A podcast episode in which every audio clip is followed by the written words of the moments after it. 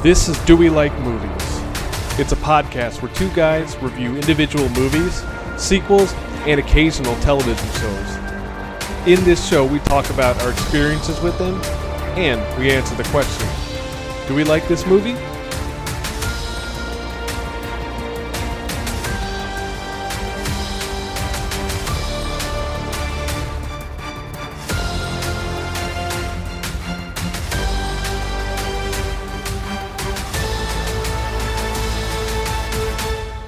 Welcome to Do We Like Movies. I'm your host, Angel.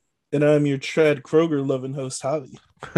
and, uh, all right, so this week and next week, in anticipation for Spider-Man No Way Home, we are going back and we are watching, really, I think, the forgotten Spider-Man uh, series, which, you know, didn't even get a full trilogy. It was just Mm-mm. the two movies, uh, The Amazing Spider-Man and The Amazing Spider-Man two. Uh, starring uh, Emma Stone and Andrew Garfield, and uh, yeah, this... that's so. So, Amazing Spider-Man one is the movie that we're talking about this week.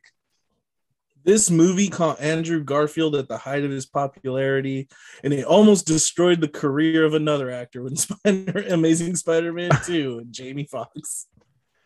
Okay, so so uh, part of the reason why I. I was talking about us going back and reviewing these two movies before we did the new Spider-Man movie is because for all like the talk out there about how Spider-Man three is maybe the worst movie in this franchise, I would legitimately argue that the movie we're going to cover next week is worse. And I think for us to be able to fully capture the scope of suck of Spider-Man, Amazing Spider-Man two, that we would come back and do The Amazing Spider-Man. Now, Jose, uh, Jose, I need you to put "scope of suck" as trademarked on a, on a T-shirt from when we finally make it big. um, all right. So this movie came out in twenty twelve. It comes out the year, the same year that the Dark Knight trilogy ends, and I think that's fitting because one of the things I talked about while you and I were watching this movie before we started recording this. Was I legitimately think that this movie is little more than a response to, it's kind of like the Nolanization of Spider-Man.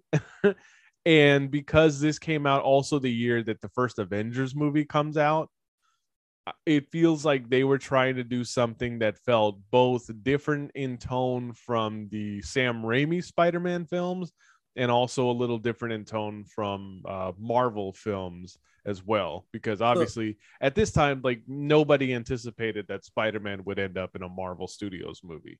Oh no, at this point you're thinking Sony is going to keep making like very mid Spider-Man movies, but they're still going to sell really well because it's Spider-Man and Spider-Man just prints a shit zillion dollars from just his existence. So like, this movie, like the genesis of this movie, much like when we talked about, you know, Spider-Man Homecoming or Far From Home, is the genesis of the idea for these movies all comes from that abandoned Spider-Man four movie. Uh, because at certain points, uh, the villains for those movies were both going to be um, the Lizard or um, what's it called? Uh, what's the other guy? The Vulture. That those were guys that, you know, that they were looking at as villains for that movie. And like, again, it's like be part of the idea of that movie. It's kind of like, you ever hear of the screenplay Night Skies by Steven Spielberg? Yeah, it was supposed to be the evil version of E T, right? Yes. So it's a movie that I guess was based on a alien encounter in like Kentucky or something, like in the in the nineteen fifties, and the it was based on like a was allegedly a true story. And if you ever hear like the details of the movie or see like the characters that were supposed to be, you know, in it, it's it sounds like a terrifying idea. It's supposed to be like originally like a sequel to Close Encounters, and um it was supposed to be a bunch of evil aliens were coming down uh, to terrorize this family in a farmhouse. The young autistic boy in the family befriends a friendly alien Mm-hmm. And I guess at some point, Steven Spielberg like ends up taking the project from Columbia. Uh, I guess like decides not to do it. He abandons it. And Ew. That script becomes both E T, the idea of the, you know, of the good alien befriending a socially alienated boy. Mm-hmm. And then the idea of the evil aliens that are, you know, terrorizing a family ends up becoming Poltergeist. Yikes. Yeah, I'm looking at some stills from Night Skies, Steven Spielberg, and they look nasty. Especially this weird one where it looks like E T has human eyes. Yeah, so again, one of those movies is what becomes Poltergeist, and then the other one is what became E T. So it always reminds me of that Spider-Man four script. Like that Spider-Man four script, they got a ton of mileage out of it. What are, I guess, what's your first experience with A S M? Yeah, Amazing Spider-Man. I think we went to go watch it as a group. I don't know if you watched it with us. I, no. I, I swear I went somewhere that summer. And I, I can't. Didn't, I did I, not watch this movie until like two thousand. I, I think it was like a year or two after it came out. I think I Redboxed it or something. Gotcha. Okay. Yeah, I don't remember who I saw it with, to be quite honest. It probably was just my wife at the time. Well, my then girlfriend, now wife, but actually, you know where I think I saw it? It was back when I found out new and different ways to fuck off at work. So this was back when I was working still at the at the youth center. And it was those boring days where we had nothing to do. So I would go and like rent movies from Redbox and watch it with the teens.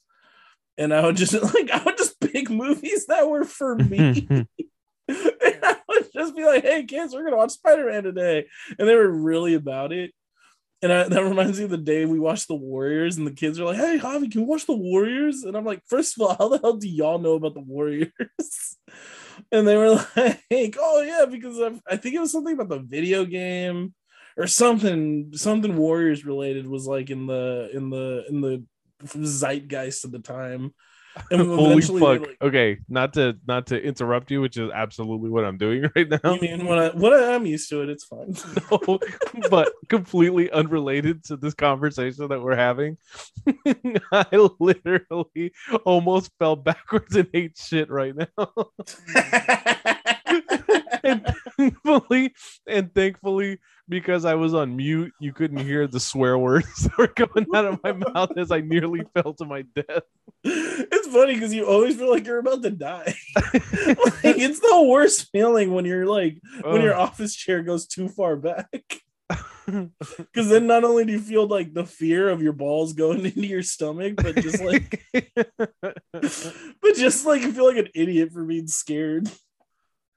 But anyway, right. Thanks Sorry for interrupting. Yeah, it's cool. Where was I? Oh, yeah. Yep. Well, now the momentum's gone. So anyway, the kids like convinced me to watch uh, The Warriors one day at, at the teen center. So that was great. Nice. I forgot how much drugs were in that movie and how much drugs are in the city of New York. All right. Well, speaking of the city of New York, that's the Ooh. Location for our movie, The Amazing Spider-Man. Oh, fucking, that's what we call a segue in the business of podcasting. Um, okay, so yeah, this movie, I think, you know what? It had the hype, but I think, like, because we were like, all right, you guys are rebooting Spider-Man again, right? It was before it became a joke, because I feel like now, like, rebooting Spider-Man every five years is, like, just a joke. Well, but, you know what's um, weird? You know what's weird to me? Hmm. The reboot for between the reboot, like the amount of time between the reboot of Batman and Robin to The Dark Knight feels like a lot less time than it is for this mm-hmm. for this Spider-Man the Raimi series, but for some reason this one feels too soon. It does. It really does feel too soon. I think it's I because it, you know what it is? I think Spider-Man being rebooted so quickly is probably what made us more accepting of rebooting movies right away. Could be that, because I, I mean, it, this really was the first movie that kind of did that. So I, I kind of get it. All right. So the creative forces behind this movie are familiar to us on this podcast. This movie was written by a guy named James Vanderbilt. Uh, it was mm-hmm. written by two other guys, Al- Alvin Sargent and Steve Kloves. But the main story that, you know, that came out of that original Spider-Man four script uh, it was the James Vanderbilt script. And even though he's a guy who, like, I don't know that he wrote a lot of stuff that was that, like, well known or like that people look at as being that good. But the best, but the best work I think he'd ever done was the script to Zodiac, which we've talked about on this podcast and we both really love. And the director of this movie uh, was Mark Webb, a guy who rose to prominence and basically was given the reins of this movie uh, because his like his his directorial debut was five hundred Days of Summer, which is a movie that we reviewed in year one of the podcast. Uh, what a long time ago that was. Yeah, it is. and and um, it, it's almost like, I think, like, one of the things I talked about with you while we were watching this movie is I didn't think that, like, a movie from twenty twelve could feel so dated. And I think part of why it does feel so dated is because, like, you know, the characterization of Peter Parker as, like, this, like, indie rock, like, emo kid instead of like kind of like the science nerd as he's more been more traditionally like played at mm-hmm. as. And it's just like also the fact that it's the five hundred Days of Summer guy, and that movie was such a big deal to like people around this age and stuff like that. And you know, Andrew Garfield was coming off The Social Network. Mm-hmm. Emma Stone was still like, people knew her from stuff like Superbad, like the people of that moment. Whereas like now you think of Emma Stone and you think of her as more of like a, you know, like more of Hollywood, like elite actresses that anytime she's in a movie, she's going to get nominated for an Academy Award. And we weren't there yet. They were still, despite the fact that they look every bit of their late twenties, yep. like they were still kind of in the teen idol phase of their careers at this point. They struck while the iron was hot in a lot of these people's like careers. Right. Because they were, a lot of them were coming off like these big movies where they had name power now, but you didn't have to pay them a whole hell of a lot. Yes, exactly. And I feel like Marvel does that too. Like Marvel catches guys right before they completely blow up onto the scene. Mm-hmm. And I, they, you know, it, it's it's cool. Spider-Man is such an interesting experiment because now we've had three different series with three different Peter Parkers and three different love interests in each one of these series. That's true, actually. And it's so you can like basically like um because Zendaya isn't technically con- or confirmed to be Mary Jane. No, no, her character's name is Michelle. I mean, as far as everyone knows, and M J really? is M J is nothing more than a nickname. Wait, really? When did they say her name was Michelle? Spider-Man Homecoming. Spider-Man Homecoming. Her mo- her name is Michelle throughout that entire movie. Oh, and she, and she doesn't like even say, she doesn't mention the M J nickname until the end of that movie. Oh, she's gonna mega die in No Way Home now. Well, damn. That's the thing about this movie is that, you know, I didn't know a ton about Gwen Stacy outside of what I saw in the nineties cartoon. But what I did know about Gwen Stacy is that she is dead meat. And yep, it is. The moment you introduce Gwen Stacy in a Spider-Man movie, there is a ticking clock, a ticking Gwen clock, if you will. Yeah. To when she dies. And I feel really bad because she was a character that at the time, I mean, even up until like, even now, like she was one of those characters um, that is just like, her death was used for character development for Peter, and I think that was a that was a very common trope going into the nineties and even the early two thousands, where if you want to develop your male superhero character, you kill off their love interest, and then they have to deal with that. And I think the that whole term was called like fridging, if I remember correctly, and it was based on the fact that I think Green Lantern uh, Kyle Rayner, I think is his name, found his dead girlfriend in a fridge because Sinestro had killed her. And ever since then, that became the term for like offing your female, your, you know, your female characters for, for the sake of, um, of uh, the hero's development. And it's like such a weird and outdated practice. And even though technically we don't know that this is where it's going, the entire time, there's just this really big sense of impending doom whenever Gwen is on on on screen for me. Yeah, like you feel like she's just one moment away in every scene from dying. It's and... like it's like I hate making this comparison, but it's like in Hot Tub Time Machine when they're waiting for Stan's arm to come off, and eventually the dude's like, "I'm gonna fucking rip his arm off myself if I don't see it come off soon." um. All right. So this, you know, we got a lot of. I think this movie, the mistake that it makes right away, because we are going to get somewhat negative on this movie. And I think that's the reason why we chose to review it, was to just review what we hated about it, because mm-hmm. it's left such a non-impression on me at the time. Ooh, you guys only review movies you like. Yeah, well, here you go.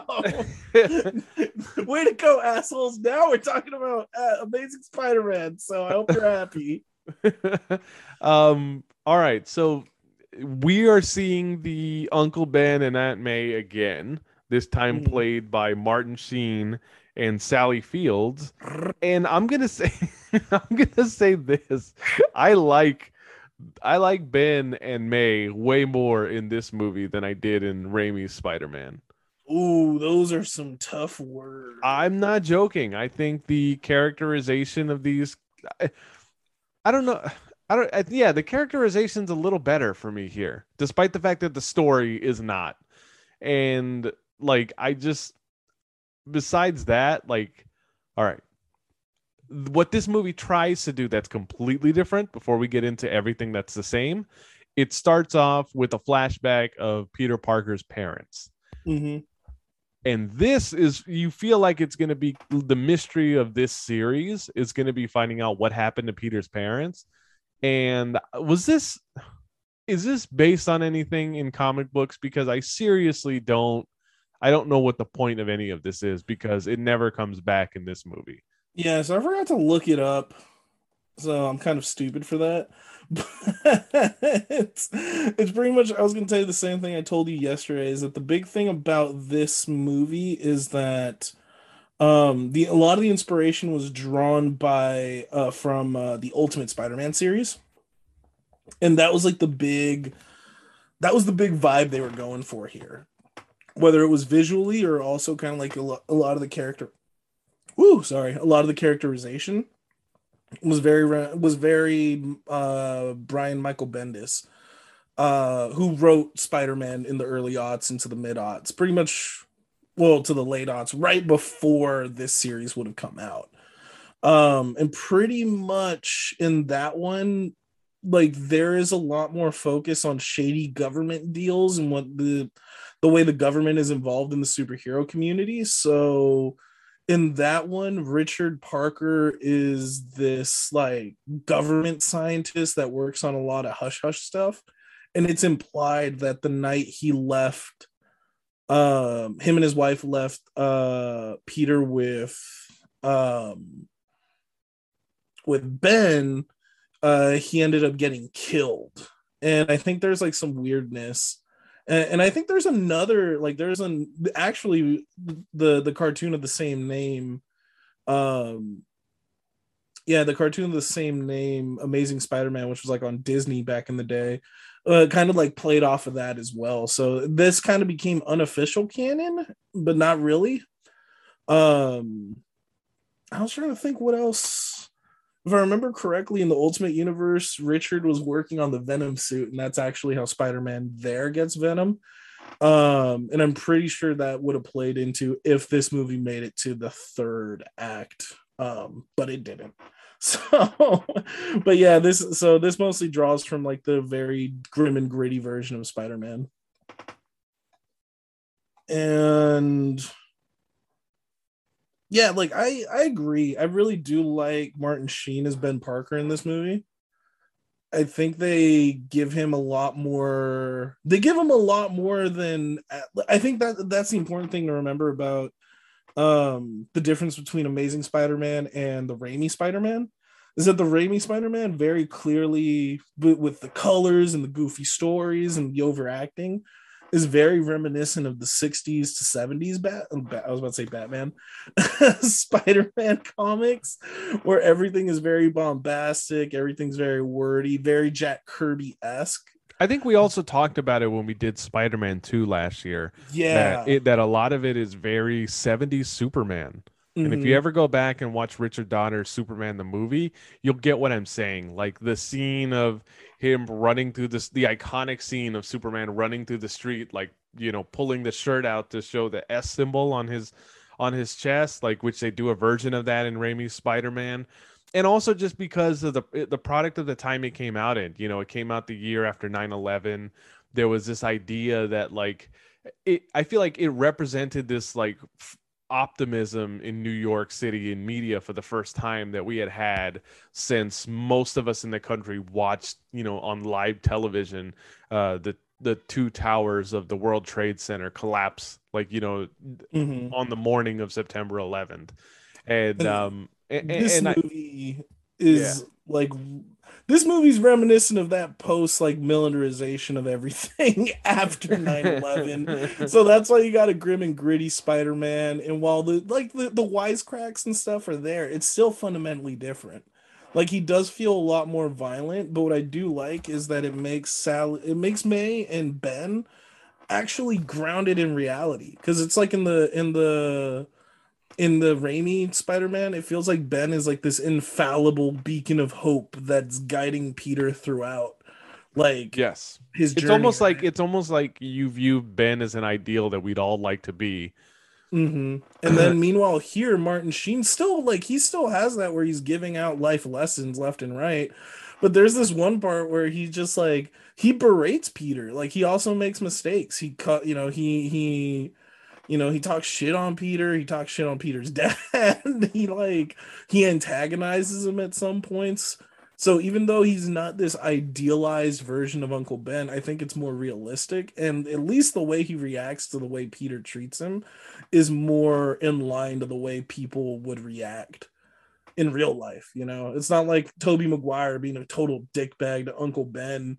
And then Uncle Ben being like, well, you just eat your vegetables, son. And, you know, weird shit like that. I think the character of May suffers in this characterization. The actress is better than the than the one in the Raimi movies, but the characterization isn't as good for her. She feels like she background. feels more like a passive character in this. Hell yeah. It's like annoying. Barely makes an impression. And, you know, like, to me, at the end of the movie, it's like, you almost feel like you just wish that May would have just known he was Spider-Man, because you're like, this poor woman, like, she's like lost her husband, and, and Peter is nothing but a dick to her because he just disappears, like, never tells her where he's going. And uh, just like anytime that she like has questions for him about why he has lacerations all over his face, he just gives her stupid grins. And, and like, it just, it, It, it's I'm glad that, you know, that that M C U Spider-Man is getting around this by, you know, aging down not just Peter Parker but Aunt May as well. Mm-hmm. And it feels more like a realistic take on that relationship. Um if there was any movie that I thought the that like um that Aunt May would know that Spider-Man or that Peter's Spider-Man, it would be this movie, because like as soon as he gets his powers, it completely lends itself. Like, you can pinpoint the exact moment that I would have said, hey, I have superpowers all of a sudden. What do I do? So it was funny to see how that could have happened and it didn't. Um, which, I mean, yeah, like, of course it's not going to happen, because that's not kind of, that's not Spider-Man at this point in his career, or at this point in the Spider-Man we're ready to get. Um, but yeah, it also felt weird. Like, Uh, and it, but I mean, it goes in line. If they're going for the angsty teen angry Spider-Man, they definitely got angsty teen angry Spider-Man, you know? Yeah. All right. So once we get this like first flashback scene, uh, you know, we get to Peter's quote unquote high school years where he's, you know, uh, basically a loner at school. Uh, you get the scene of him being bullied by Flash Thompson. Uh, you get him like, you know, meeting and kind of like, oh, you mean starting Chad Michael Murray? Yeah. That and... kid looks so much like Chad Michael Murray to me, but then maybe I just don't know what Chad Michael Murray is. Well, you know what's like. Funny too is the guy who plays uh, Flash in, in Raimi's Spider-Man is the guy who ended up uh, you know, who who was Deathstroke in the post-credit scene and uh, uh, on Justice League. Oh, you're talking about Joe Man- Manganiello? Fuck, I can't pronounce his name. I've been calling Magliano this whole time. I hope I never meet Joe Man- Manganiello because he might punch me in the face the way he almost punched Toby. But no, yeah, I actually really liked him as Flash. He was definitely like big, beefy Flash. And also, I later found out that he's a total fucking nerd. Like, he's part of like this big movement of of like of like trying to convince big beefy bodybuilder guys to play more Dungeons and Dragons because apparently he's a huge Dungeons and Dragons nerd. I know that now because yeah, I'm starting to become a nerd myself. Uh, this is where he we get the introduction to Gwen Stacy. Uh, we kind of see their relationship start to develop. I guess like she stops Peter from being bullied, has some sort of interest in him. Uh, then you get the scene right after that where, you know, Ben comes into Peter's room, uh, has a conversation with him, and he mm-hmm. sees the picture of Gwen on his computer, talks about how pretty she is. And then you have like this like portion of the movie where Ben basically is the guy who puts the Peter Gwen relationship into motion. Which, pretty you know, much it all started with a little bit of light teasing. It, um, it really feels like, you know, going back to Batman Begins, like they they retold they retold like the Batman origin story, like it because this is it, right? Like the Batman origin story is overdone to such an extent, like you have to see like a new version of it in every single new reboot or medium. You know, Batman's parents died. It's what's the catalyst that turns him into a superhero. And it's like in Batman Begins, they ended up spending so much time focusing on his dad. And I don't think I ever remembered any comic, like any Batman comic or movie before, like not just focusing on his parents, but spending so much time focusing on focusing on his paternal relationship with his dad. And this one, I feel like is, is kind of does that same thing, because even though like, you know, Ben and May are, are the people that who are basically adopted him and he lives with, Peter's the the only like emotional stuff or actual like depth, like character depth moments are done with Ben, which is bizarre because it's like Ben doesn't last the entire movie. He, he his, death, his death comes than... about forty to fifty minutes into this movie. That is forty to fifty minutes too late. I would agree with that. Like he... One of the problems with this movie is that it is long. And it is a two hour and seventeen minute superhero movie. And I want to tell the audience or the listeners this right now. You get like easily sixty-two lizardless minutes before Doc Connors. Lizardless.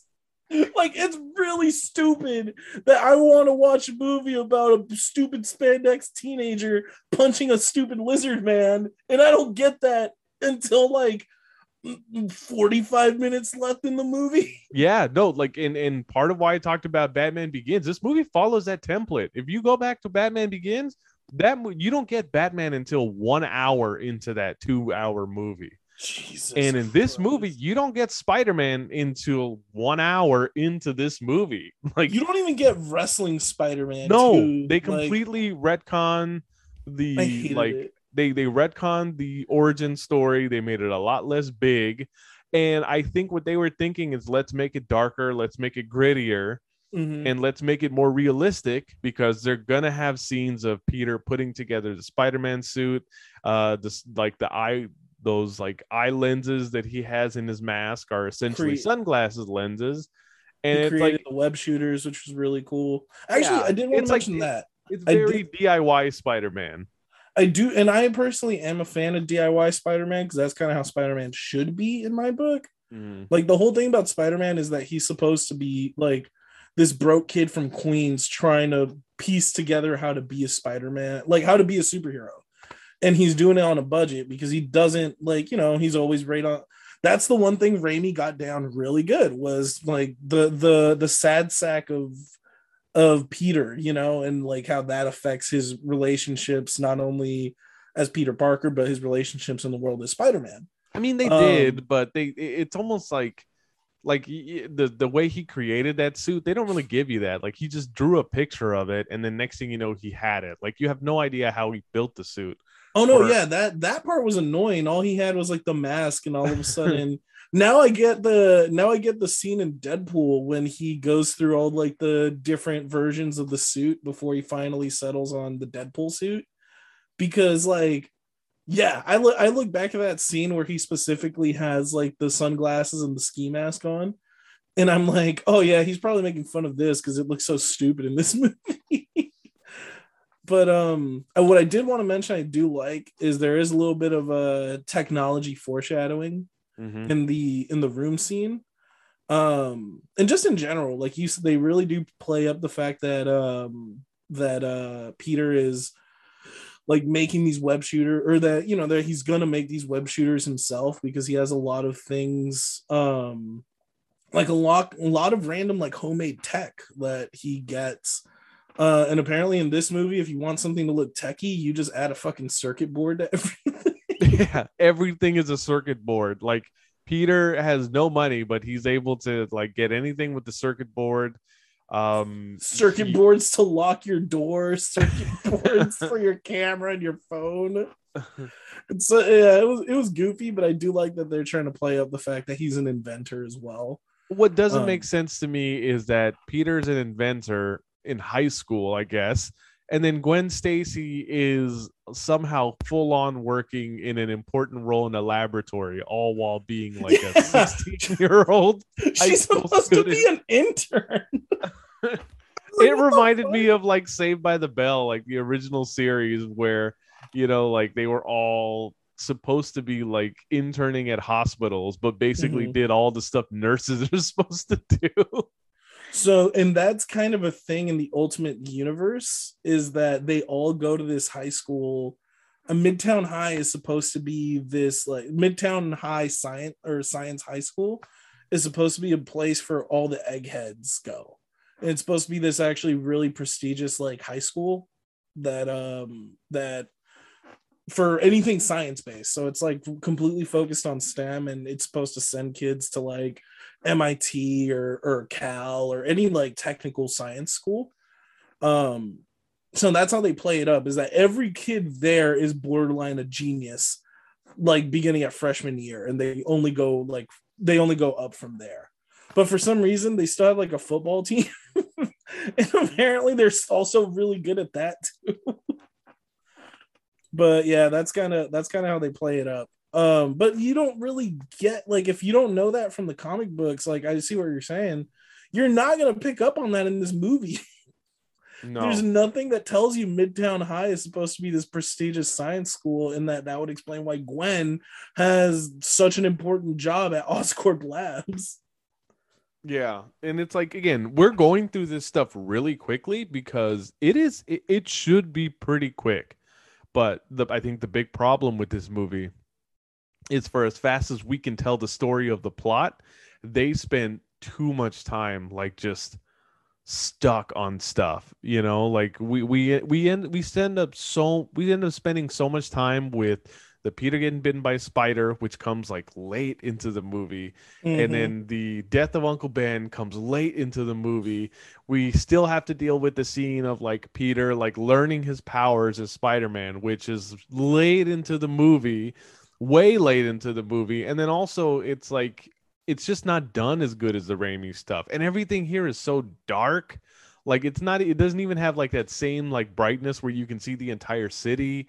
Mm-hmm. Like it just, it, and I think we talked about this when we did Spider-Man two, but it's like the Raimi Spider-Man movies capture the scope of how big New York City is. And you feel like Spider-Man is the hero that's saving the entire city. Mm-hmm. And we talk about how, you know, the newer Spider-Man movies, I think No Way Home is going to change that, but the newer Spider-Man movies, Spider-Man feels like a smaller character that only takes care of like one of the boroughs in New York or something, mm-hmm. while the Avengers are like, you know, more of the heroes that are watching the entire city. And I mean, Tony even makes the joke in Homecoming, right? Where it's like, no, your friendly neighborhood, stick yeah. to your neighborhood. Yeah. And, and, and this movie, he's just chasing after carjackers, like trying to find mm-hmm. information on his parents. And it's just, it feels like what he's doing is not big enough to justify everybody knowing who he is by the end of the movie. Like, you know, like it just doesn't make it. it doesn't hit the same when you're coming off of nine eleven, and it's like you get the the the feeling that all New Yorkers are coming together to rally around Spider-Man. Mm-hmm. Like, and you feel like you should get that kind of feeling out of this, but you just don't. And because everything is so dark and you spend so much time just on Peter and Gwen and like the people in their circle, like it just doesn't feel like the world is that big. And, and you know, like, and oh, even more poisonous than that, the music in this sucks. And the shut up! Spider-Man don't you dare talk about that uh, that indie rock music.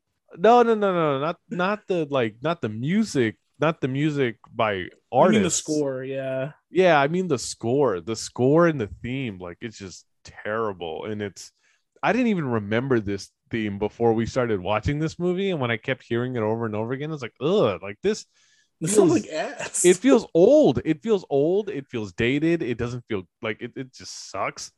And especially now that I love the, the one of the things I can say is I love the the the score to the M C U Spider-Man, mm-hmm. and I also love the score to the P S four Spider-Man video game and the uh, Miles Morales video game, and and there's so much nope. better Spider-Man product out here that it just it, this movie just like stands out for how bad, bad. it sounds. Yeah, um so I guess some things to talk about, uh when, like you mentioned, Peter goes to Oscorp where he meets Doctor Kurt Connors. Kurt Connors, as we all know, or should know, sorry for the spoilers, becomes the Lizard. Um, you find out that he actually worked with Richard Parker on a cross-genetic, um, across uh, cross-species genetic like program, and this is actually how Peter gets his power. So no more radioactive spiders, like in this in this continuity. And I think that's actually, I want to say in in. Um, in the Ultimate Spider-Man, that's also true. They weren't, they, it wasn't a radioactive spider. I want to say it was like a cross genetic spider or some shit. Um, but the thing about the Ultimate Spider-Man, and I don't know if they do it in Amazing Spider-Man two, everything is about creating a super soldier. The whole reason Iron Man created the suit was to make a super soldier. The whole reason Bruce Banner became the Hulk was because he was trying to make a super soldier serum. Uh, Peter was, you know, turned to Spider-Man because there was something about investigating cross genetics to make another super soldier. So everything about super soldiers in the Ultimate Universe. And I don't know if that really carried over here, but they, yeah, they did away with the radioactive can- with the I was about to say with the radioactive cancer causing powers. And they went to something, I guess, because genetics, like going the genetic route. And I mean, that actually makes sense, you know, because this is two thousand twelve, G M Os, genetically modified organisms, um, are finally like coming into our, into our zeitgeist. And that's kind of like the big thing at that time, is that you can make anything in a lab if you really try hard enough and you want to spit in the face of God. But uh, this is where Spider, or this is where Peter ends up getting bit by the spider and ends up getting his powers. And literally, as long as it took for me to like, to to get over the the what's it called get over the slight symptoms from uh the second COVID shot is about as long it as it took for Peter to finally get his powers. Oh, nice. I took a power nap and I was fine, and that's the same thing that happened with Peter. Like, yeah, there's like, no like body changes like in the in, in Raimi stuff. I felt like it was almost like a metaphor for puberty in some ways. A hundred percent. And I think that is kind of what Raimi was going for.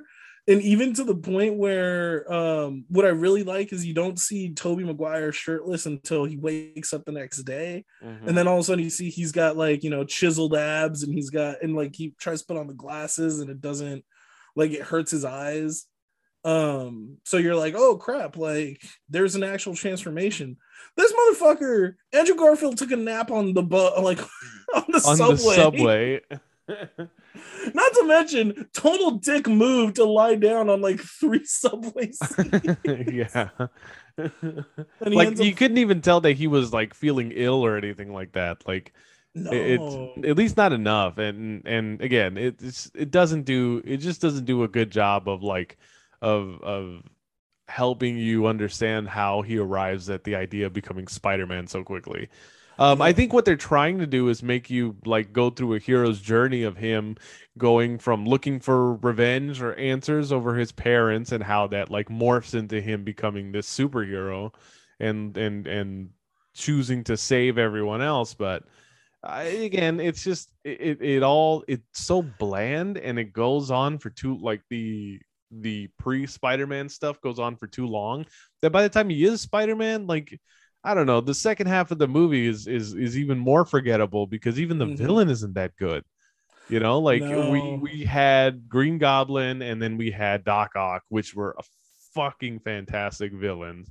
Uh, that third movie had bad villains that nobody I mean, liked. You but... had Sandman, who in the comics is great. Yeah. But in that movie, I think he was played by Thomas Hayden Church, and unfortunately it was mostly forgettable. Mm-hmm. Then they make you sympathize with Sandman for the last like third of the movie, and then they have the terrible fucking Venom that was played by Topher Grace. Yeah, but um, yeah, like Doctor Connors, unfortunately, is very like the Lizard is a very forgettable villain as is, and this movie did not do him any favors. Yeah, and then you get Harry as like the Green Goblin two, I guess, and that yeah, as well. Yeah. And it's just it, it's the over, and we're gonna get it next week too. It's just like the overstuffing a fucking bunch of villains in this. And I think the problem with this is too is like I, I feel like they were trying to introduce too much stuff that they weren't gonna wrap up until a later movie, mm-hmm. because Avengers kind of created the world to where everyone was thinking about shared universes after. Yeah. Like, you know, like we knew Avengers was coming. One of the bummers about Avengers is that like Spider-Man is an Avenger, and like we all like at that time we're like, yeah, is you know we're not going to see Spider-Man in an M C U movie. So I guess Sony thought that their best idea was to create a world like that had more than just Spider-Man in it, and mm. you know it's just eh, I, I feel like while Marvel like had more than one hero that you could like create movies for and make like actual interesting movies for.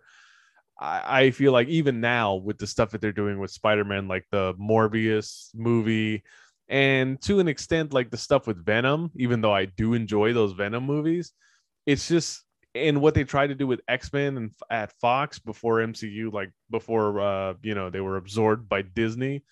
Uh, it, it's just, It, the worlds aren't big enough to sustain their own like shared universes the same way that Marvel canon is. Eh, give it some time, baby boy. Malschwitz has some long-term plans, I'm sure. Malschwitz. So, um, okay, I need to talk about something, and it might hurt some people's feelings. All right, it might be offensive to some people. Uncle Ben had it coming in this movie, okay? No, I agree. He, I absolutely agree with you. He I, absolutely deserved to get shot for the way he was going about things. Yeah, it was too much. It gave off way too much, you know, I care about property more than any, like, you know, like I'm going to defend property for my taste. like, like yeah, okay, I get it. The dude was clearly the dude robbed the convenience store. He ended up throwing the, the chocolate milk to Peter. The the guy running the convenience store was a dickhead. Fine, like that's fine. Like I guess I'm supposed to empathize with the robber. Like that's the problem. They made me empathize with the robber because the store owner was a dickhead. And then when the guy's running away from the store owner, he ends up tripping and his gun goes flying. So responsible gun ownership. But my favorite part is the guy did not pull his gun out to kill anybody. He was not gonna. He didn't have any plan to shoot anybody. But because Uncle Ben saw gun, time for me to do my best Clint Eastwood impression for Grant. No. Yeah, we talked about it offline, but. Whereas Raimi's like the, the the tone of Sam Raimi's Spider-Man was New York strong. Mm-hmm. I feel you mentioned that the tone of this movie feels a little Blue Lives Matter. It was so, and I'm not gonna argue with you. I, it's it, there's this bizarre like energy over this, where it's just like, yeah, they probably expected Mark, you know, Mark Webb, right, who is the director, probably expected this to be some sort of big dramatic moment, a la, you know, whatever, dr- dramatic death, you know, maybe what Nolan thought he was doing with Batman Begins to, you know, try to mm. dr- make it as dramatic and tr- and sad as possible. And even though I do feel bad for Andrew Garfield, because he did have that scene with Ben where he tell- told him he's a good father and stuff like that, which I think is good stuff. Oh, Martin and, Sheen sold it. The way he like, yeah. the way he like looks down, but you can tell he smiles. And then he like leaves the room. I was like, "Oh, oh, you are so gonna die super hard." Yeah, and and and you know, it's it, it's a good it's a good death scene, and it definitely mm-hmm. makes you feel empathy. But the fact that he ended up in that position, it's a stupid reason to die. The fact that he put himself in that position, I yeah, guess you can argue it's hard like, to hey, feel that sorry for him. Like, I guess you can argue, hey. Like, yeah, he was trying to do what he thought was the right thing. And if you have the ability to do, and I think he does say that, like he says something to that effect, that if you have the ability to do something, then you have the, like the responsibility to do something. Um, and I think he says that like in the, like closer to the beginning of the film, but yeah. It's super weird because nothing indicated that that guy was going to go around like starting to shoot innocent people. He literally dropped the gun and he looked like he was going to grab it so he can keep running.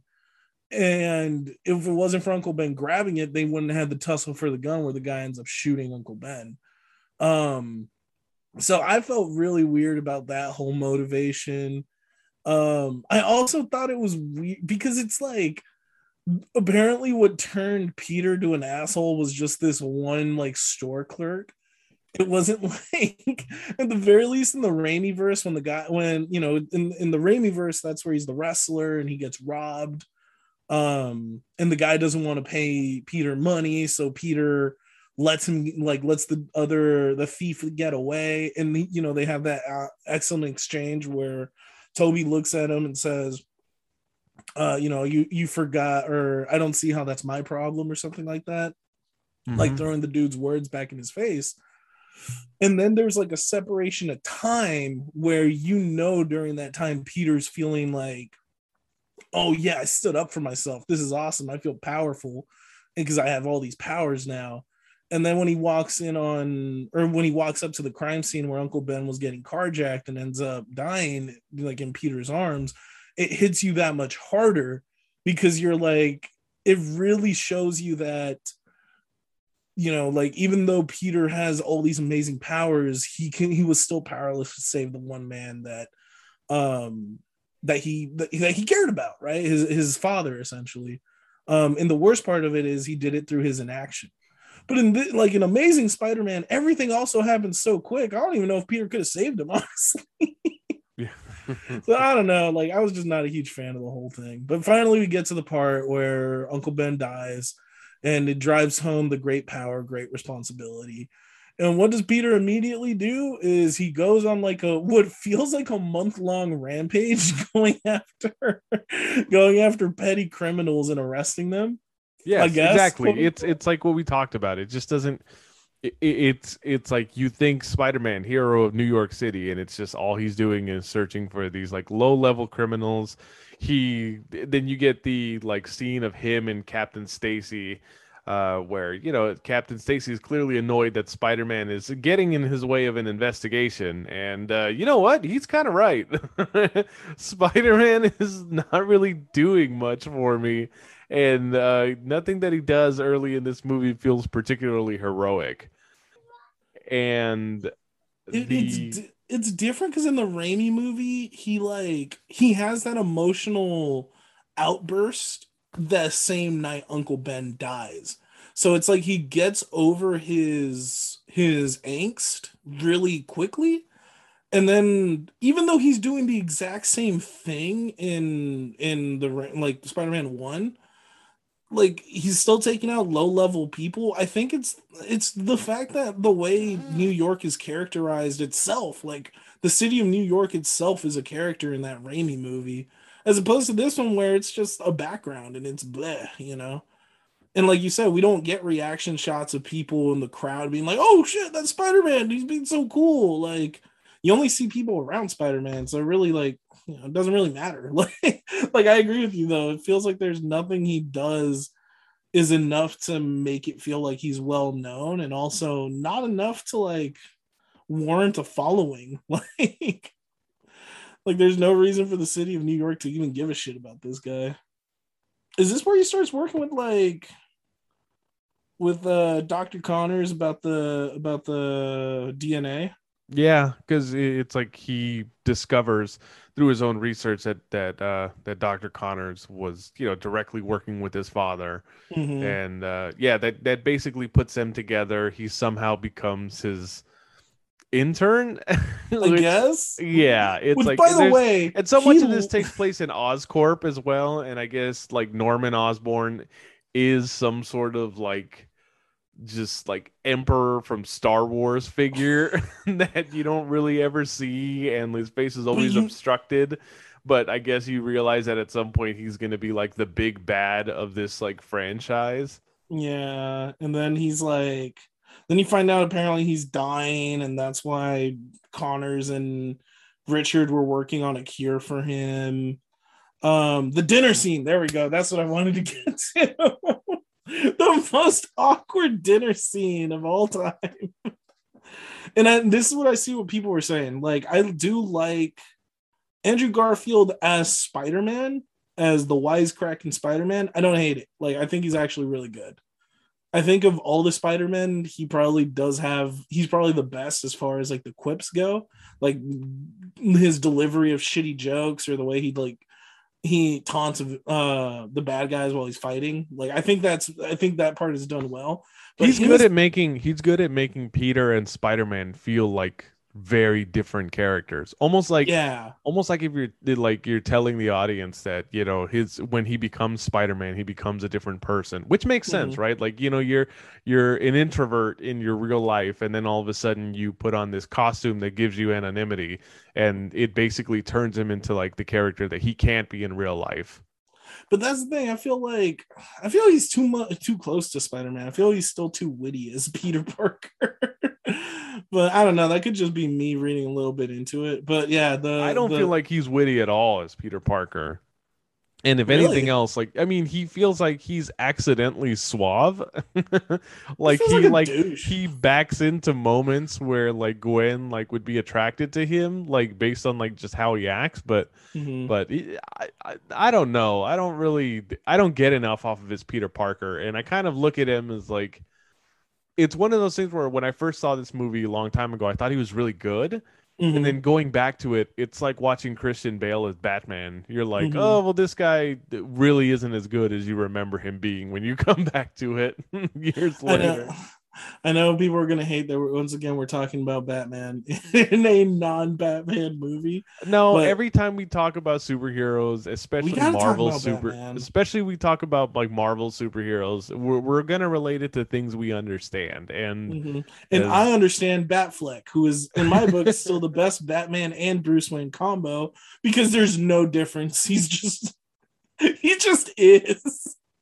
Whether he's in costume or out of costume in that movie, he's just the same person. Oh my god. But I do want to talk about the dinner scene, because that's where we see like the the scene you were talking about of um of uh, Dennis Leary playing uh, Sta- uh Captain Stacy, just hating the idea of Spider-Man, not li- you know, and he really lays into Peter because of the way Peter feels about Spider-Man. Um But for some fucking reason, like, I don't get how Gwen and Peter's relationship, like, fosters. Because there's nothing that really happens that makes me feel like, oh, wow, he's really, like... It's just, like, it, this feels like one of those relationships where they just, like, they think they're the other's attractive enough, and they've been around each other for so long that they're like, why not? Let's just get together. Because she's like overly crazy about this guy who puts in, who feels like he puts in the most minimal effort possible. But I remember the, the, you know, they have that scene where he keeps trying to talk to her and tell her that he's Spider-Man. She's like, you know, he keeps trying to like, like you were saying, he falls ass backwards in and out of that situation. until finally he ends up shooting her with the web shooter and like hardcore making out on the roof of their building. Um, and yeah, like I remember when they started kissing, the first thing I thought it was like, weren't they just eating fish? Like, isn't that kind of like, I wouldn't want to make out with someone after they ate fish. That sounds weird. I mean, whatever. Like, you know, yeah. High school kids were doing all sorts of filthy shit. Well, yeah, whatever. Those sickos in high school were doing worse things when we were young. Sickos. Yes. Yes. Yes. Oh my god. Anyway, so that so here is pretty much where Peter continues to, like, you know, things are going good. He's got his girl, and but he starts investigating more about uh, Doc Connors, and I think yeah, this is the night that uh, George Stacy, Captain Stacy, ends up having to leave early for dinner. Yeah, and uh, we have the uh, the first confrontation between the Lizard and Spider-Man on the Williamsburg Bridge. So, uh, uh, yeah, Connors is uh, he takes a cab across the bridge. He starts like I was going to say Hulk out, but he starts monstering out, starts lizarding out on the in the backseat of the uh, cab. He ends up smashing out. And he tries to kill uh, Doctor Ratha. The the I guess he's like the personal physician for Nor- uh, Norman Osborn, yeah. um, who's been trying to push Richard, or who was pushing Richard, and now Doctor Connors to getting a cure for Norman. Uh, he ends up attacking him. This is after. Oh, and obviously this is after Connors injects himself with an experimental serum, using lizard D N A to grow back his arm. And there is some cool body horror stuff there, because his his arm grows back all like lizardy and scaly at first, and then when he peels off the skin, it looks normal. It looks like a newborn hand, though. It looks like a newborn arm. It's all creepy looking. Mm-hmm. And then finally, that's when he lizards out. And so Peter, uh, or I'm sorry, Spider Peterman, Peter. Uh, I was about to call him Peterman. Peter S. Peterman. Oh no, it's Peterman. Spider S. Peterman. But yeah, so Peter as Spider-Man ends up confronting him, and uh, as Lizard starts chucking cars off the bridge, kind of like Donkey Kong. I, you know what? I, I'm not gonna lie. I, I do like this action scene. I don't think it's mm-hmm. better than anything in Raimi, but no, but you it's know, just it's as campy as something in Raimi. I mean, it's good. Yeah, it's campy, and but then they also do like the we're trying to add stakes to it. So it's mm-hmm. like there's when the one car goes, uh, you know, over the bridge, and Peter's trying to like, you know, save it from falling to, to save the child inside the car. Mm-hmm. They have the thing where like the car lights on fire and he has yeah. to try to save the kid from the flaming car. Yeah. Uh, and it's just like, yeah, it's, I mean, it's the same kind of beats. But again, it's just everything is so damn dark in this movie. Like just literally it's, it's, it's harder yeah. to see what's happening, and it just doesn't feel like it, it doesn't pop. And, and I think that's the biggest problem. It feels you know more what? generic. Like it feels like you could stick this in Raimi, in Raimi Spider-Man, and it's better.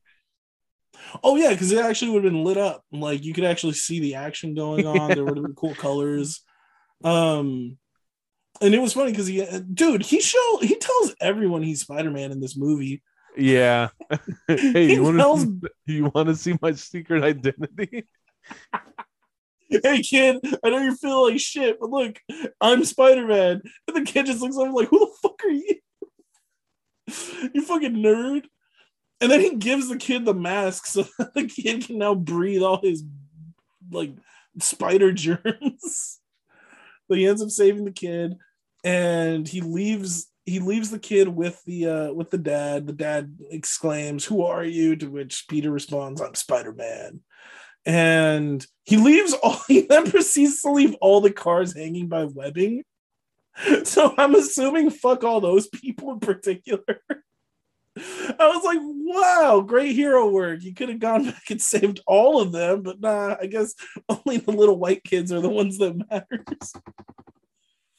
Oh, man. So, and then from here on out, um, you know, we find out a little bit more about Connors, that he was trying to uh, administer his serum, uh, yeah, he was trying to administer a serum, I guess, to um, to like at a veterans uh, a V A hospital.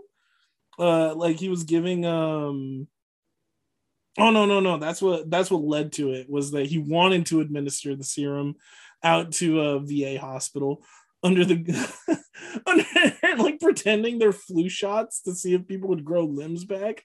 Like, okay, even in comic book like mad scientist land, that sounds highly unethical no matter what. But um anyway, after their yeah after the whole situation with the cars, uh Peter starts believing that uh Doctor Connors is the Lizard. He goes, and I think he goes as far to te- as telling Captain Stacy, who then uh, informs, or, you know, who goes on and actually follows the lead and tries hey, to. Hey, Captain Stacy, look, Connors. It's me, Peter Parker. You know, the guy that loves Spider-Man and is suddenly invested in all these major crimes. You're right. Like, how did he not? How did he not know this guy was Spider-Man when they were arguing about Spider-Man at dinner? It's like I'm arguing with Spider-Man right now. That was my Dennis Leary impression. Thank you. I'm a man of many voices. And so after that, um, Peter, believing that Stacy doesn't, you know, isn't going to follow the lead, he tries to find the Lizard's like underground lair in the sewer system by shooting a bunch of webs through the main lines and essentially just waiting for till he feels vibrations.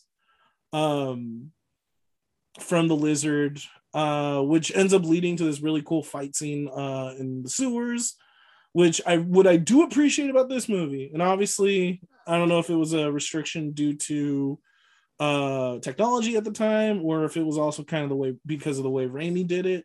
But this movie does a really good job of blending C G I and um, and practical effects, at least for Spider-Man. I feel like the Lizard is pretty C G I through the entire movie, but at the very least, if they're safe enough to throw a, uh, if there's a stunt that's safe enough to throw a Andrew Garfield stand-in in a Spider-Man costume in there, they do it. And boy, howdy, does he get thrown around.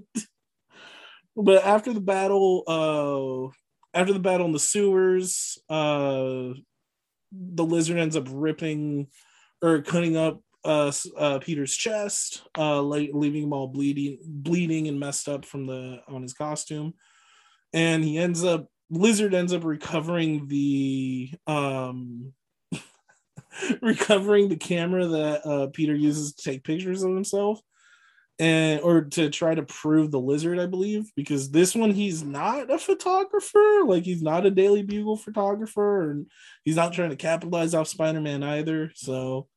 I'm assuming that's probably the next movie where that happens, because the idea is he would be in college by then. But the Lizard ends up grabbing the camera and, of course, on the back conveniently says property of Peter Parker. And Doc Connors is like, hey, I work with Peter Parker. Maybe I should talk to this kid. And he ends up going, you know, going through the sewer system and attacking Peter at school. Um, a couple days later, by going through the, uh, he like breaks out of a toilet through the through the sewer system. But after his battle with uh, the Lizard, he actually goes back to to Gwen's house, and this I did like. Um, I do like this scene where he goes and he talks to Gwen, because this does happen in the Ultimate Spider-Man, where Peter, at least there, he's uh, going out with. Um, He's going out with Mary Jane, but pretty much like Mary Jane is like the only person Peter really can really open up to about being Spider-Man, whether it's the doubts, whether it's the fears, whether it's all the other shit. And one of the things she does do is she does kind of play nurse, helping him kind of like heal up from fights and like repairing his costume and stuff like that.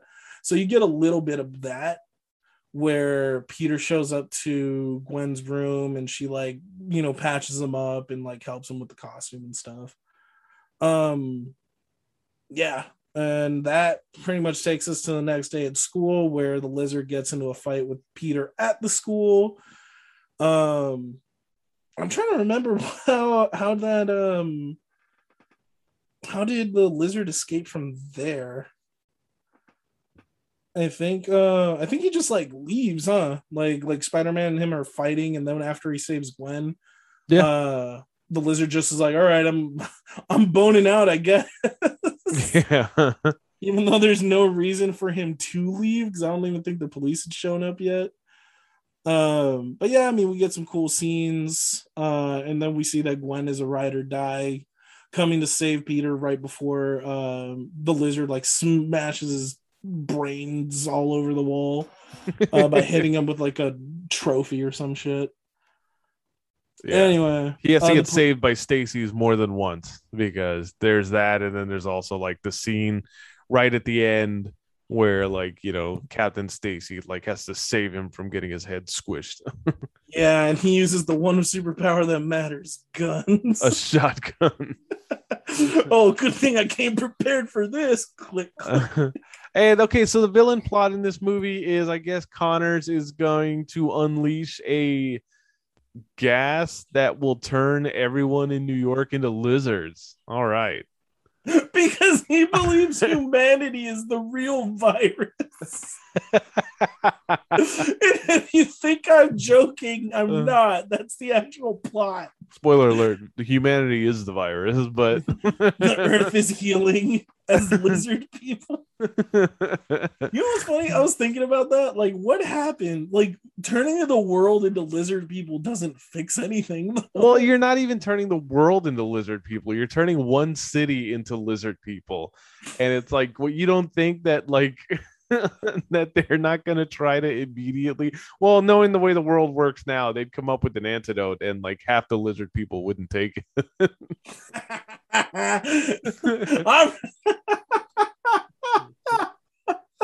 Oh, I wasn't expecting it to get me. Like, I was going to piggyback off that joke, but I couldn't. Oh my god, I was going to make a five G joke. Uh yeah, yeah, yeah. I know, I know. It's like nobody's getting their boosters except for like me and my friends, but mm-hmm.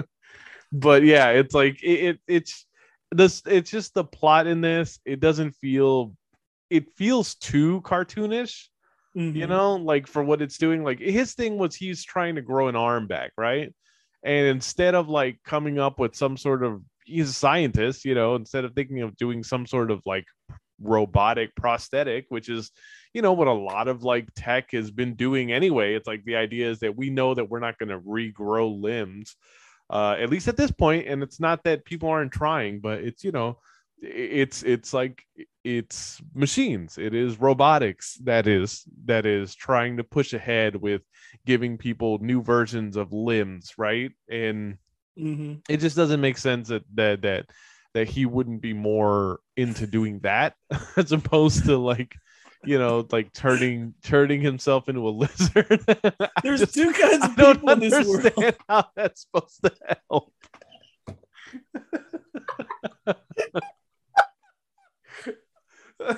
There's two kinds of people in this world. There would be practical people that are like, oh man, let me get a prosthetic. And then there's idiots that are like, I'm gonna be a lizard man.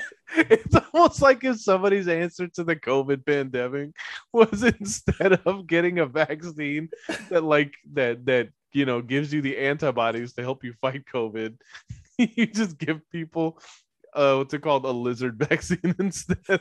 Here you go, turn into a completely different animal. Here's something that changes your biology. Hey, yeah, there's a You know, there's this completely safe vaccine you can take that will have minimal side effects and can actually help you. No, I'm just going to shove a bunch of horse dewormer up my ass. Yeah. Those are the Kurt Connors of the world. It's dumb. And I know that Kurt Connors, even in, Ra- in Raimi's Spider-Man, he was in that as well. And it's just, he d- he doesn't make much of an impression on, on this movie. Mm-hmm. He sucks as a villain. He's really not that good. You know what this reminds me of? And I need to send it to you. There's this panel of when Spider-Man's confronting this uh, this Marvel villain named Sauron, mm-hmm. who masters genetic manipulation and turns himself into a pterodactyl man. Peter was like, you can use your science to cure diseases and cancer. And he goes, no, I just want to be a dinosaur. Yeah, that's exactly what this is. And yeah. Okay, he stops them because, you know, uh, he he has he has Gwen, the sixteen-year-old intern, come up with the antidote for him. She gives him the antidote, and you know he is mortally wounded, so it's it, he needs to get to Oscorp quickly before the lizard gets there and kills Gwen Stacy. So you know, mm-hmm. thankfully, because he saved that kid from the burning car earlier in the movie, we coincidentally get the scene of that kid's father, who I guess like knows every single crane operator in the city. You don't understand how strong labor unions are in the city of New York. Yeah. And this feels like this movie's like attempt to try to get that, you know, working people behind Spider-Man moment from those movies, and it just it feels false because I just my, don't understand how so many people have heard about Spider-Man at this point, but... my, my favorite part about that is that the T V is telling everyone to evacuate, and this guy sees Spider-Man, right? But nobody's evacuating. May no is watching this from her house, and and I and outside of like traffic on the street, nobody is actually listening to these like, evacuation the- orders.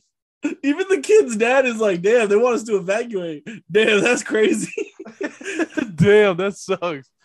And then his response is, hey, I know there's an evacuation order, but I want everyone else to put themselves in danger and go move every crane in a fifteen block, I guess, span to give Spider-Man anchor points for him to swing faster.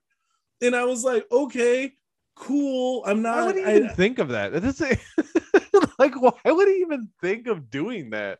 Like, there is nothing to tell you. First of all, yeah, who thinks of that? Two, there is nothing to tell you that that actually would have made him faster, because I mean, the cranes have to be on either side of the blocks anyway, so it's not like.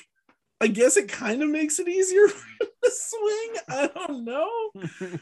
But then it's really dumb, because then I started thinking about it. I'm like, how many fucking cranes are there? How much construction is going on in two thousand twelve New York that on like a fifteen block span? Oh, you, well, you know, big cities like that, there's always construction going on. That, yeah, that, but there's like twenty fine. Cranes.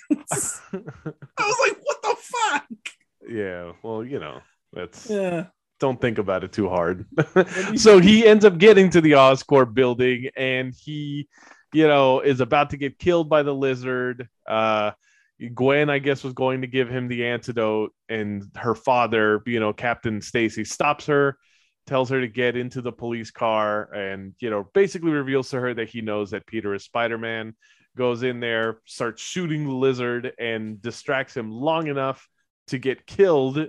And, well, to get himself injured to the point where it's only a matter of minutes before he dies. Mm-hmm. And also, um, I guess, give Peter enough time to put the antidote into motion. Which, no. you know, because the initial trial run of this gas already turned, like, a unit of N Y P D officers into lizard people. I guess we did need the antidote to go across the entire city to basically... you know, inoculate them uh, and give them the antidote to this disease that was going to travel airborne and kill all of them, or so, maybe turn them into super into super villains, a city of super villains. Who knows? Yeah, who knows? Or heroes. There could be some good lizard people. Yeah. It's just, I don't know. It's like, it, it, what are they going to do? Like, turn into the cast of, like, that old Jim Henson Dinosaurs, like, movie? Yeah, where it's like all, it, like... That's why, for me, anytime there was, like, a superhero or supervillain plot of, I'm just going to turn everyone on Earth into something else, I always thought it was stupid, because I'm like, you don't really fix anything. Everyone is going to have the same problems, but just as, like, squid people. I also don't like the design of the villain in this. Like, lizard looked way too much like those like creatures from that Super Mario Brothers movie. The Goombas. Oh, the Goombas. Like, can we say that? Is that? I feel like. Hold up! Did I just say a racial slur? Well, you know, they, they, they, hey, those are the characters in that movie. Like, we are specifically talking about those, like, you know, lizard um, henchmen from the Super Mario Brothers Watch movie. Watch me wrong, and they have a completely different name, and I learned something about myself. But anyway, yeah, you're right. They do look super weird. They got, like, weird flat noses, and eh, it's just stupid monster design. All right. So anyway, that's how this movie basically comes to an end. Spider-Man saves the day. uh Captain no. Stacy dies. This, this movie ends like three times. It really does, because Captain Stacy dies and you would think that's the end of the movie, but then no, you're also going to get the funeral after Captain Stacy has died. Mm-hmm. And then Peter is like sneaking at the funeral, like looking at Gwen, and you think that's where it's going to end. And then all of a sudden you get another scene of Gwen going to Peter's house. And then there, you know, where she's basically saying she knows that her dad like told Peter to stay away from her. And then you think that's the ending of the movie. And then you get a scene of Peter coming in late to school. And that's where he talks about how the best promises are the ones that are meant to be broken. And, uh, I'm like, that's not how that works, Peter. Not only is this like the fifth time that this movie has ended, but it's also like a line that you further dooms Gwen in the next movie in this franchise. Not to mention, it sounds creepy. Yeah, the best promises are the ones meant to be broken. I was like, ew. I'm like, sir, you are a thirty-year-old man in high school. I'm going to need you to relax. The funny part about the second ending is that as Gwen leaves, like Aunt May comes out and starts talking to Peter, and I'm like, this is the most you've said. This is the most you've talked in this movie in the last like forty-five minutes. Yeah, I forgot you existed for most of this movie, but hey, welcome back, Aunt May. That was my that was my reaction. I was like, ah, who the fuck are you? All right, so that oh, is The Amazing man. Spider-Man. Javi, do you like The Amazing Spider-Man? Fuck no. Fucking awful. Like, don't get me wrong, there's some stuff to like, and I think it's the move the, the fun stuff that does happen in this movie. Yeah, it's kind of fun. The fight is the fights aren't terrible. It's just the it, the this movie suffers from a lot of shit pacing, a lot of shit writing. Um and yeah, it just like I think like you said, you you hit the nail on the head when you were talking about it to me yesterday. Like, this movie has not aged too hot. No. It has not been like it's like I wouldn't like honestly, if I didn't have to watch it for the show, I would not be revisiting this movie. No, no. And I agree. I, I also do not like this movie, and rewatching it, I realized how much I do not like this movie. I'm glad that this universe was rebooted shortly after this. And uh, we're about to see the one that like absolutely is the poison pill that murders this franchise. And maybe even murdered my perception of Jamie Foxx, who at this point was an Oscar winner. Um, Uh, so we'll see that next week when we do Amazing Spider-Man two. But yeah, it's pretty bad. It's just not good enough. It's not good enough to be uh, to a good, an adequate follow-up to the Raimi movies, or be some sort of spiritual, like, this is what we got wanted to do with Spider-Man four that we finally get to do here. And it's also just not good enough to to to keep up with what Marvel was doing anymore.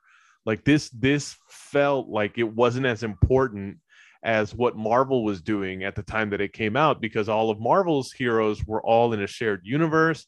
Uh, Captain America and Iron Man and Hulk all felt like bigger stars at this point, because they had mm-hmm. had their own, like, not only did they have their own like solo movies, but then that team up was so perfect. And mm-hmm. that movie was so good that it's just, why would you want to go back to these solo like superhero movies? Because well, even I'll... stuff like Batman the next year, or the, that's that's after Man of Steel, where they were finally talking about setting up a D C E U. Mm-hmm. And um, this was it. This was like the last breath before, you know, Marvel like took over everything. Pretty much. I will, you know, I will say this, even though this movie has a teenage Peter Parker and M C U Uh, Peter Parker's teenage Peter Parker, and it's like, it's just one of those things where Marvel has the formula and had the ability to do this right, and they had a way to make Peter feel part of something bigger, where this just feels like he's just fart in the water, like he's just dropping the bucket. Yeah, it just doesn't feel that important. The yeah. stakes aren't there. And and that's what we talked about with is the problem with some of the Spider-Man stuff. It just doesn't feel as big as the Raimi Spider-Man. Mm-hmm. But Tom Holland is really good in Spider-Man. And his his his uh, performances from those movies, I feel like have only they like the way that they've aged. It's only better now looking back on it with time. Oh, because definitely. The stuff that they wanted to do, like he feels much more relatable as Peter Parker. Mm-hmm. You know, like he feels more like a loser, even though he's not like, I mean, you know, he's still like Tom Holland, but but it's just he he is good at feeling more relatable in those movies. And uh, I like the Gen Z take on Peter Parker in M C U. And this, again, this just doesn't do it for me. The romance is okay. I like certain moments of it. I think Emma Stone's a great actress. I just... There's just not enough about this movie that ju- to justify its existence. And uh, we're going to find out in next week's movie just like how bad it can get before they finally you, pulled the plug on this. You know what, though? If Andrew Garfield makes does make an appearance in uh, No Way Home, I am going to fucking freak out. Just oh, yeah. Like- I, I'm I'm one hundred percent expecting him to show up. I think it's going to be cool. I'll be happy when I see it. I know there's going to be some sort of team up where he, Toby, and uh, Tom all do something together. So looking forward to that, but never put him in a solo movie ever again. In fact, if he dies in No Way Home, we're not going to be mad. No. I'm just kidding. No, we love you, Andrew Garfield. No, we don't. But... All right, so we'd like to thank you guys for joining us for this episode of the show. Uh, please continue to follow us on social media and interact with us. And also, please give us reviews on Apple Podcasts or, you know, ratings so that we can help up the visibility of the show. And uh, we look forward to talking to you guys next week when we do Amazing Spider-Man two. And then the week after that, we're actually going to talk No Way Home, which I'm very excited to watch. And I'm pretty sure it's just going to be, based on early ticket sales, it is going to be the biggest movie of the year. Like, we are reaching Avengers level hype for this movie. We actually should. We, we can't even promise that might be the movie next week. Like... the way ticket sales are going, we might not be able to watch it for a while. We're, we're, we're tentatively scheduling it because we're hoping that we can get tickets for the movie before we do our episode after next week. But uh yeah, because I haven't pre-ordered and I don't think you pre-ordered either. Neither have I. So so we'll see. We'll see if we get we'll lucky. Uh, but yeah, but next week we already know what we're studying. So one more terrible, terrible, terrible Spider-Man movie before terrible we get to the one we're waiting for. We'll yeah. talk to you guys next week. Later, y'all.